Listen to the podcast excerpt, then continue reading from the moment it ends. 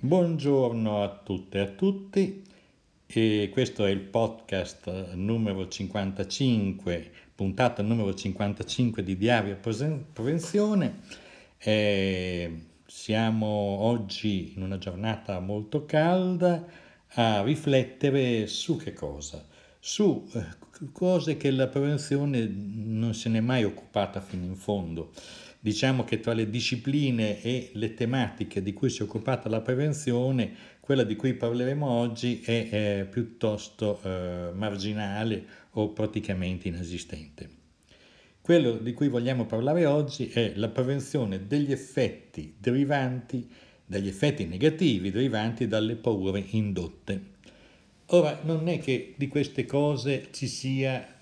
diciamo così, uno schema di riferimento di studi accademici, c'è più che altro qualche riflessione sociologica e in ambito della politologia, dei politologi che esaminano questi aspetti. Tuttavia noi siamo di fronte ormai in questo paese in modo frequente, quasi quotidiano, ad una campagna, ad una propaganda che avviene tramite i mass media, ma soprattutto avviene tramite i social eh, della rete, che è quella di una propaganda tesa a indurre preoccupazioni, a indurre paure, a far reagire eh, le persone in maniera tale eh, da essere, come si può dire, eh, diventare abbastanza aggressivi su alcuni temi. Uno di questi temi è il tema per l'appunto eh, dell'immigrazione,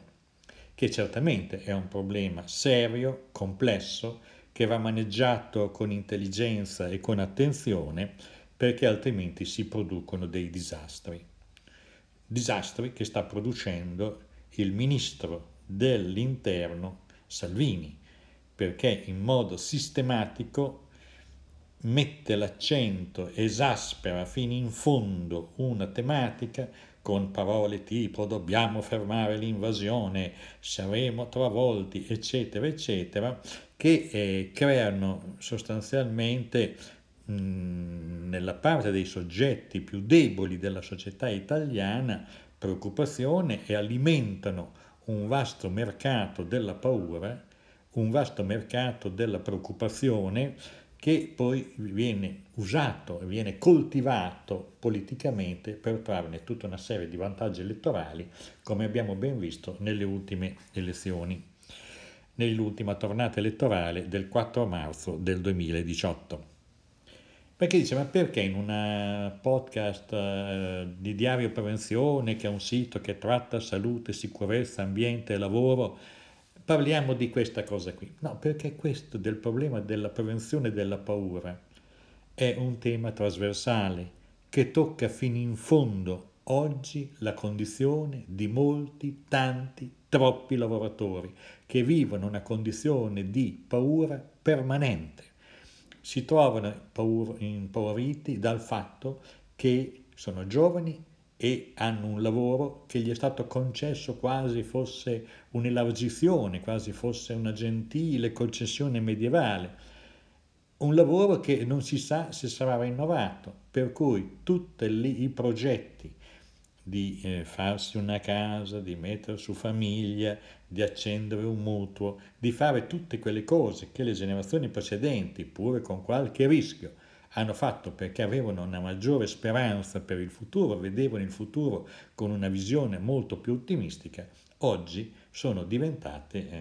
non più praticabili, perché tu vai ad impegnarti, ad esempio, per accendere un mutuo e non sai se poi sarai ad onorare questo, questo mutuo e col rischio di vederti poi portare via la casa o ridurre in condizioni di lastrico, di essere sul lastrico dopo alcuni mesi, alcuni anni che hai pagato le quote. E questo è successo negli Stati Uniti, succede in diversi paesi d'Europa e succede in Italia. E allora è evidente che eh, le tecniche che sono in atto oggi sono tecniche raffinate di manipolazione, sulle quali una capacità di prevenzione,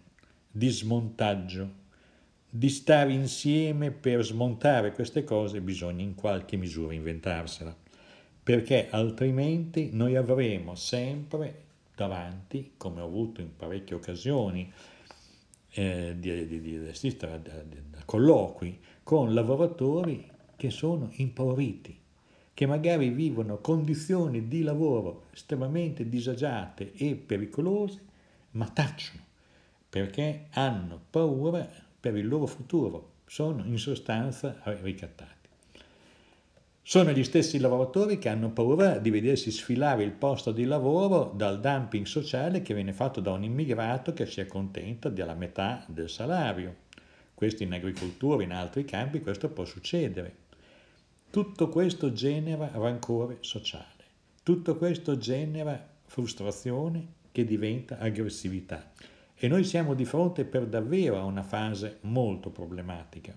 perché in queste condizioni un discorso di mettiamoci insieme per risolvere i problemi diventa quasi impraticabile se non si riesce a rifondare, a rifare un discorso alternativo ai discorsi correnti della propaganda di tipo razzista, di tipo leghista, che stanno avvelenando gli animi in questo paese, ma stanno avvelenando le coscienze e stanno portando un paese civile, democratico, ad essere pronto, ad essere consegnato a dei mestatori che vogliono in qualche misura gestire un comando autoritario senza opposizioni, con una dittatura della maggioranza acquisita tramite la manipolazione e in maniera del tutto fuori dai, diciamo così, dai canoni della democrazia. Dicevamo che è molto difficile trovare dei precedenti eh, in termini di metodologie, esperienze sulla prevenzione degli effetti derivanti dalle paure indotte, dal clima generale che si viene a creare quando c'è una campagna che tende a individuare dei nemici sui quali fissare l'identità e la ragion d'esistere, non solo dei leader che propongono queste cose, ma che tendono a estenderle a, al modo di pensare della popolazione. Tutto questo è evidente che crea un'immensità di problemi perché avvelena, come dicevamo, le coscienze. D'altra parte, se noi vediamo oggi, mh, esiste nelle medie, ma soprattutto nelle grandi aziende, anche un altro aspetto, quella da parte delle aziende di eh, imporre in qualche misura, di suggestionare i lavoratori con una visione del mondo della corporation che non è, diciamo così, un prodotto autonomo di elaborazione culturale del lavoratore singolo, perché sono sistemi di valori a cui tu aderisci lavorando in quel contesto e a un certo punto ne fai, te ne fai propri. Quindi il problema poi che eh, la corporation A diventa, i lavoratori della corporation A diventano competitivi, in qualche misura avversari se non nemici della corporation B che magari lavora nello stesso settore di produzione. Ma questo per dire tanti e molti aspetti che stanno diventando molto problematici, perché come riesce oggi una persona normale, un lavoratore dottorato di cultura, Eh, certo non, non universitario, perlomeno di scuola media superiore, rispetto alle pressioni che vengono esercitate da una parte tramite le nuove lingue del management a livello dell'azienda che impone una sua visione del mondo che in qualche misura schiaccia qualsiasi capacità critica tramite algoritmi, tramite eh, torte e, e statistiche, istogrammi per dire questi sono i risultati, qui c'è stata produttività, qui ce n'è stata di meno, andiamo. E lì a un certo punto si aderisce per forza a un modo di vedere, a un punto di vista preponderante, se non dire dominante, se non per dire dominante. Dall'altra parte invece poi c'è il lavoratore solo che si ritrova nel quartiere dove magari ha come vicini, in aree vicine, nuovi arrivati, poveri, poverissimi, che sono per lui l'immagine di quello che gli potrebbe succedere se esce dai meccanismi di integrazione che in qualche misura sono eh, privilegiati rispetto a quello del, del, del, del, del nuovo arrivato che è fuori dal, dal, dal sistema, ok, ai margini del sistema. Quindi noi siamo di fronte veramente a un grande tema di gestione delle coscienze, di gestione, diciamo così, di dare, di offrire alle coscienze eh, strumenti di capacità critica, capacità di posizionarsi, di distinguere quello che è mio da quello che è tuo, cioè quello che è mio come persona da quello che è tuo come azienda, quello che è mio come miei sistemi di valore da quelle che sono invece le rodomontate, le, le esagerazioni propagandistiche che tendono a dipingere nemici e, avvers- da ogni, e, e a stimolare paure per il presente, per il futuro e in ogni dove. Quindi siamo in una fase veramente difficile e in una fase anche pericolosa rispetto alla tenuta democratica. Di questo siamo abbastanza preoccupati, di questo volevamo eh, farne parte per quelli che ascoltano il nostro podcast da, da tempo, diciamo. E adesso andiamo un po' a vedere. Noi citavamo prima, eh, in qualche modo ci siamo ispirati anche a questo discorso con alcuni testi tipo Travail et Subjectivité, Perspective Critique, di Daniel Mercure e Marie-Pierre Bourdin-Sylven, che è una, um, un testo che potete trovare linkabile da, linkato da Diario Prevenzione,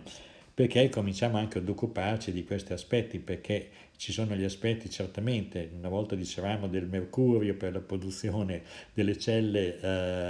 al mercurio per la produzione eh, del P V C, oggi non ci sono più, ma oggi abbiamo dei veleni di nuova generazione che eh, toccano direttamente la psiche delle persone, quindi bisogna stare molto molto attenti a quello che ci sta succedendo attorno, perché per mantenere una capacità critica, un'identità, un'autostima in grado di sapere ascoltare e sapere distinguere le cose corrette da quelle che non lo sono, le cose che si basano su fondamenti e su dati da quelle che sono pura propaganda, oggi è una delle condizioni per rimanere liberi, per avere una propria, un punto di vista libero, un proprio punto di vista che è in grado di eh, non cadere in schiavitù, fra virgolette, di propagande che oggi sono costruite scientificamente a tavolino, con grandi mezzi, con grandi strumenti, tra questi anche la rete, che offre comunque delle opportunità di manipolazione finora sconosciute tramite il tracciamento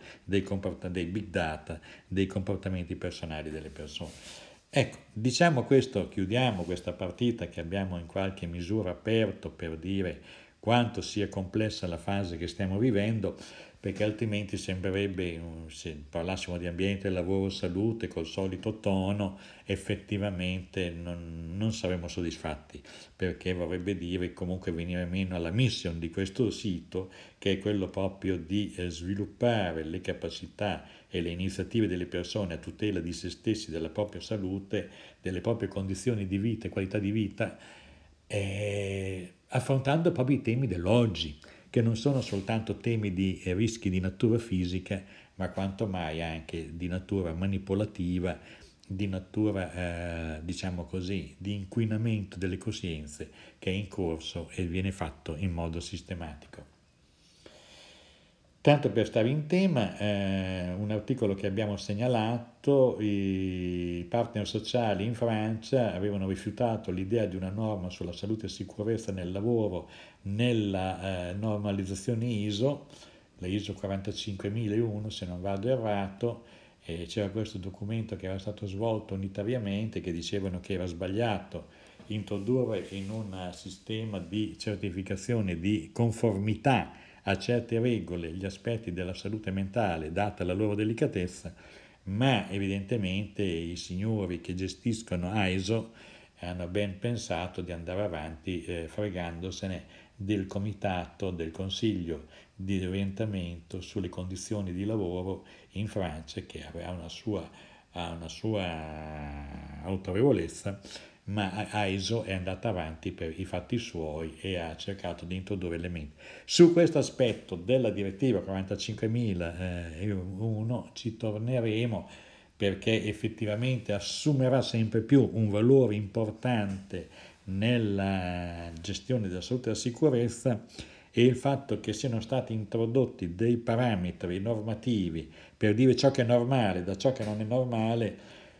Se questo può essere accettabile per diversi aspetti di ergonomia eh, fisica, eh, muscolare, di tossicologia industriale, diviene molto pericoloso, pericolosissimo, quando si va nel campo della psiche degli umani, perché nel momento in cui si tracciano le, le linee tra ciò che è normale e ciò che non è normale, si aprono comunque dei potentissimi mezzi di discriminazione, che tra l'altro nessuna legge giuslavorista riesce a proteggere il lavoratore quando viene classificato come portatore di una, di una patologia mentale. Quindi attenzione, la quarantacinquemilauno, noi abbiamo ritracciato dal sito del, del sindacato europeo questa notizia e l'abbiamo giustamente rilanciata perché pensiamo che su questo si debba essere molta, molta, molta cautela. Altri aspetti invece che andiamo a vedere sono più di conoscenza generale, possono essere utili per i professionisti, ad esempio per i laureati che si occupano, sono i tecnici della prevenzione. È stato pubblicato questo, la prevenzione in corso, lo schema di riferimento col quale vengono formati i tecnici della prevenzione nel Regno Unito, interessante da vedere, ma come dire, mh, da studiare in fattispecie per capire se si può migliorare il profilo dei tecnici italiani. Andiamo avanti, gli R L S a dieci anni dall'approvazione del testo unico, qui abbiamo pubblicato uh, sostanzialmente i, le relazioni di questo convegno che si è svolto il ventidue giugno del duemiladiciotto e quindi sono disponibili le presentazioni, quindi si tratta solo di andarle a leggere.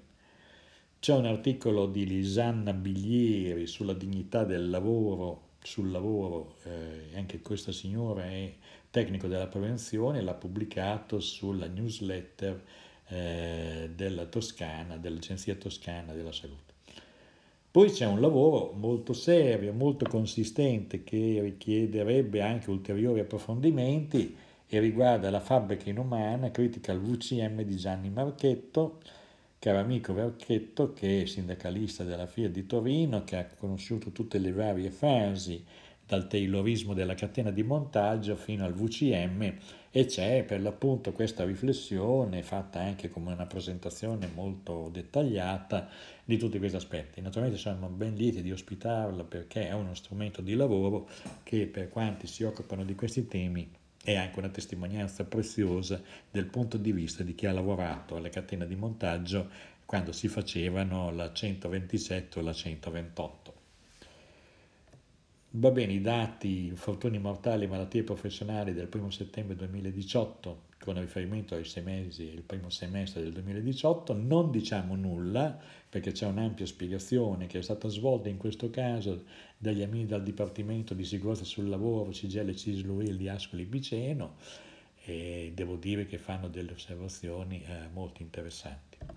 Poi abbiamo messo all'attenzione di quanti sono, possono essere interessati è eh, l'idea della promozione della cultura tramite un'app e un progetto di promozione che si chiama Sicurezza che Dolcezza, è un prodotto fatto da, sviluppato da Michele Assael, che è un caro amico, e da sottoscritto abbiamo lavorato, stiamo però ricercando se vi sono interessi per costruire un'applicazione che accompagni il lavoratore mano a mano nel suo percorso, eh, diciamo così, dal, da quando si alza al mattino, che va al lavoro, prende l'autobus o la macchina, fino a quando rientra la sera, per capire quali sono la varietà, la pluralità dei rischi che, eh, cui è sottoposto. Diciamo, leggete la brochure perché in questa brochure sono contenute alcune idee anche abbastanza originali, il problema è trovare comunque una massa critica che sia interessata per poter finanziare il progetto. Andiamo avanti ancora e vediamo un'altra notizia che riguarda la settimana della sicurezza dei postini della Royal Mail inglese, che è... hanno un sacco di incidenti e quindi giustamente la direzione delle poste e il sindacato hanno convenuto di fare una settimana con tutta una serie di procedure che dovrebbero diventare usuali il tipo di mezzo che viene usato per portare la posta, il controllo preventivo perché i freni funzionino, tutte sembrano cose banali, però quando non vengono fatte perché c'è un cambio turno di fretta, eccetera, eccetera, poi magari si possono creare dei... Tenete conto che eh, purtroppo per quello che riguarda i postini gli incidenti sono all'ordine del giorno, sono purtroppo decine e decine i postini che ogni anno perdono la vita, o anche in Italia, o che rimangono gravemente infortunati, eh, perdendo diciamo gran parte della loro abilità lavorativa, eh, e sono tragedie, tragedie per davvero. Quindi che anche in Italia si facesse un'operazione oltre a quelle che magari sono già state fatte, ma eh, anche in Italia, basta cerca, cercare postino incidente stradale, andate a vedere su Google cosa vi viene fuori. È un, una sequenza di tragedie sparse per tutto il paese, di postini che a me, con il loro mezzo, travolti dalle auto, incidente d'auto, eccetera, in bicicletta e via dicendo. Insomma, diciamo una situazione veramente drammatica, che è connaturata certamente al tipo di lavoro, ma che deve essere in qualche misura eh, de- governata per ridurre quei tassi di incidentalità che sono palesemente intollerabili. Vediamo poi eh, i mestieri della bellezza, che è mh, la newsletter dell'Istituto Nazionale Francese dedicata a salute e sicurezza, che dedica una brochure in francese naturalmente, che ha i profili di quelli che oggi si occupano della bellezza o del trattamento della, del, dell'estetica del corpo, dai parrucchieri, massaggiatori, massaggiatrici, pedicure, manicure, fino ai tatuaggi, cioè dove, da, lasciamo poi perdere la riabilitazione in acqua calda, o sono, che non sono più bellezza magari, sono, però tutti sono persone che curano il corpo di altri. E in questa brochure sono spiegate le tipologie di rischio a cui vanno incontro, e vi è un'ampia, anche questa è linkabile sempre da Diario Prevenzione. Eh, spendiamo un secondo per dire che abbiamo cambiato ancora il vestito di Diario Prevenzione, poi rimanendo intatta l'impostazione, eh, diciamo così, comunicativa, per rendere più chiarezza, eh, sono cambiati i caratteri, sono cambiati... E, diciamo così, le, le prime righe dell'articolo per capire di cosa si tratta, poi si apre l'articolo cliccando il titolo. È un modo per avere sott'occhio tu, tutta la produzione senza dover sfilare col mouse in verticale eh, tanti e tanti passaggi, che invece così li abbiamo cercati di semplificare. Scusate questa digressione per quello che riguarda la gestione ergonomica e cognitiva del sito. Andiamo avanti e vediamo ancora cosa troviamo di interessante. E...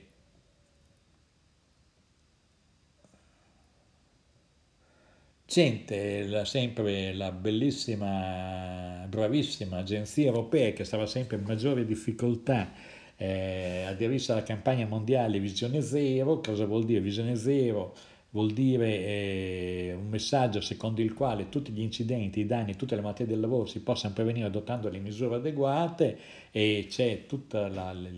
la, la, diciamo così, la tipologia di intervento che viene prevista. Anche qui c'è un link e, e voi andate a vedere, ci sono i materiali. Eh, visita il sito della campagna mondiale Visione Zero, le sette regole d'oro, le pratiche delle liste e delle controllo, insomma troverete comunque dei materiali molto interessanti eh, sui quali lavorare.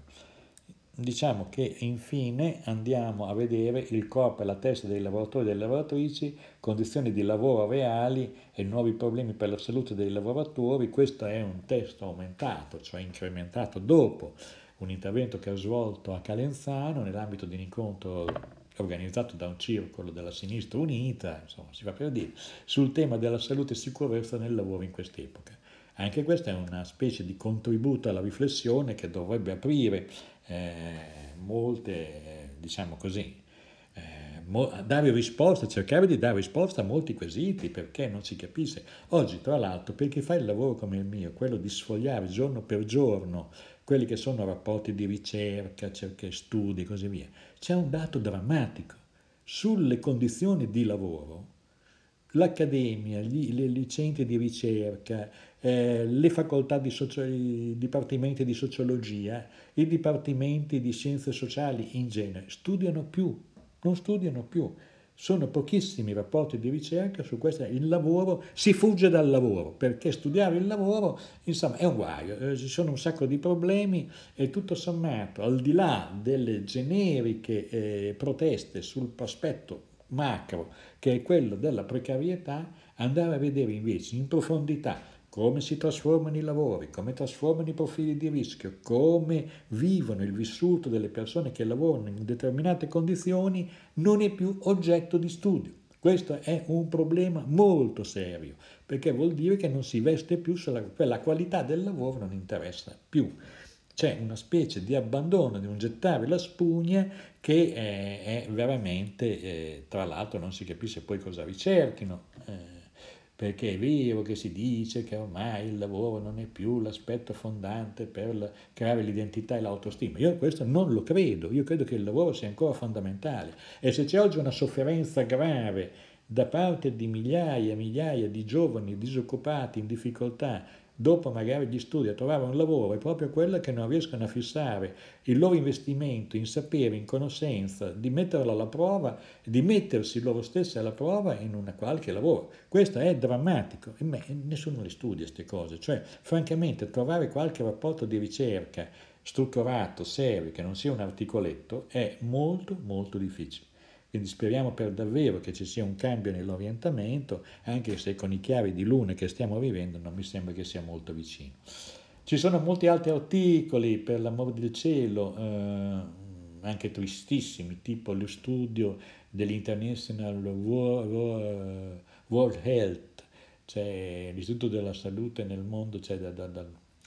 che è un istituto che poi vedrete, lo trovate lì, eh? che stima i corsi dei tumori della pelle non melanoma dovuti all'esposizione al sole durante il lavoro, quando c'è questa abitudine dei muratori di essere a torso nudo sul ponteggio. Beh, insomma, ci sono dei problemi anche a stare a torso nudo sui ponteggi, è meglio proteggersi con qualche indumento, perché le radiazioni del sole, gli ultravioletti, non fanno bene in generale alla pelle, possono produrre anche qualche guaio molto serio. Infine chiudiamo con questa, eh, con questa testimonianza, diciamo così, è una, la, ringraziamo la rivista dell'Associazione Ambiente e Lavoro per aver ripubblicato l'articolo che il professor Giorgio Nebbia scrisse nel duemilasei per riguardare il disastro ambientale di Seveso avvenuto nell'estate del settantasei. Quell'estate del settantasei. E qui c'è una riflessione del professor Nebbia, eh, trent'anni dopo, oggi siamo a, a molti anni dopo, eh, e quello di ripensare quello che successe non dovrebbe più succedere per quello che riguarda gli impianti, anche grazie alla legge Seveso, perché poi della strada avanti se n'è fatta. Però non c'è la legge, se anche, non c'è la legge, eh, anche se c'è la legge Seveso, poi poi brucia magari un deposito di balle, di ecoballe, di rifiuti, di plastica, che produce quantità di cloro, di diossine e altre porcherie in, in un abitato, e questo succede tuttora. Certo, è molto più grave il, quel processo che saltò in aria, perché eh, dentro aveva delle diossine a tonnellate, in quantità terrificanti. Comunque andate a leggerlo, perché è un articolo molto importante. Bene, signori, che ci avete avuto la pazienza per ascoltarci. Noi facciamo questa cosa per illustrare più o meno il lavoro di Diario Prevenzione. Fatelo conoscere il podcast, perché è uno sforzo che facciamo. Adesso è molto caldo, quindi noi torneremo a metà settembre, dopo aver raccolto un, nella nostra eh, cornucopia un bel po' di notizie importanti. Speriamo di poter offrire qualche eh, rapporto di ricerca in più di quelli che riusciamo a trovare, e che in sostanza si apre nella seconda parte del, dell'anno una qualche speranza in più di miglioramento delle condizioni di vita e di lavoro delle persone che vivono del loro lavoro, perché dicono grande grande cambiamento, ma sembra che invece poi nella sostanza per chi lavora cambi molto poco. Quindi bisogna darsi da fare perché, eh, per uscire da questo stagno molto molto eh, diciamo così deludente, per cui bisogna veramente darsi da fare. Grazie e a risentirci a metà settembre.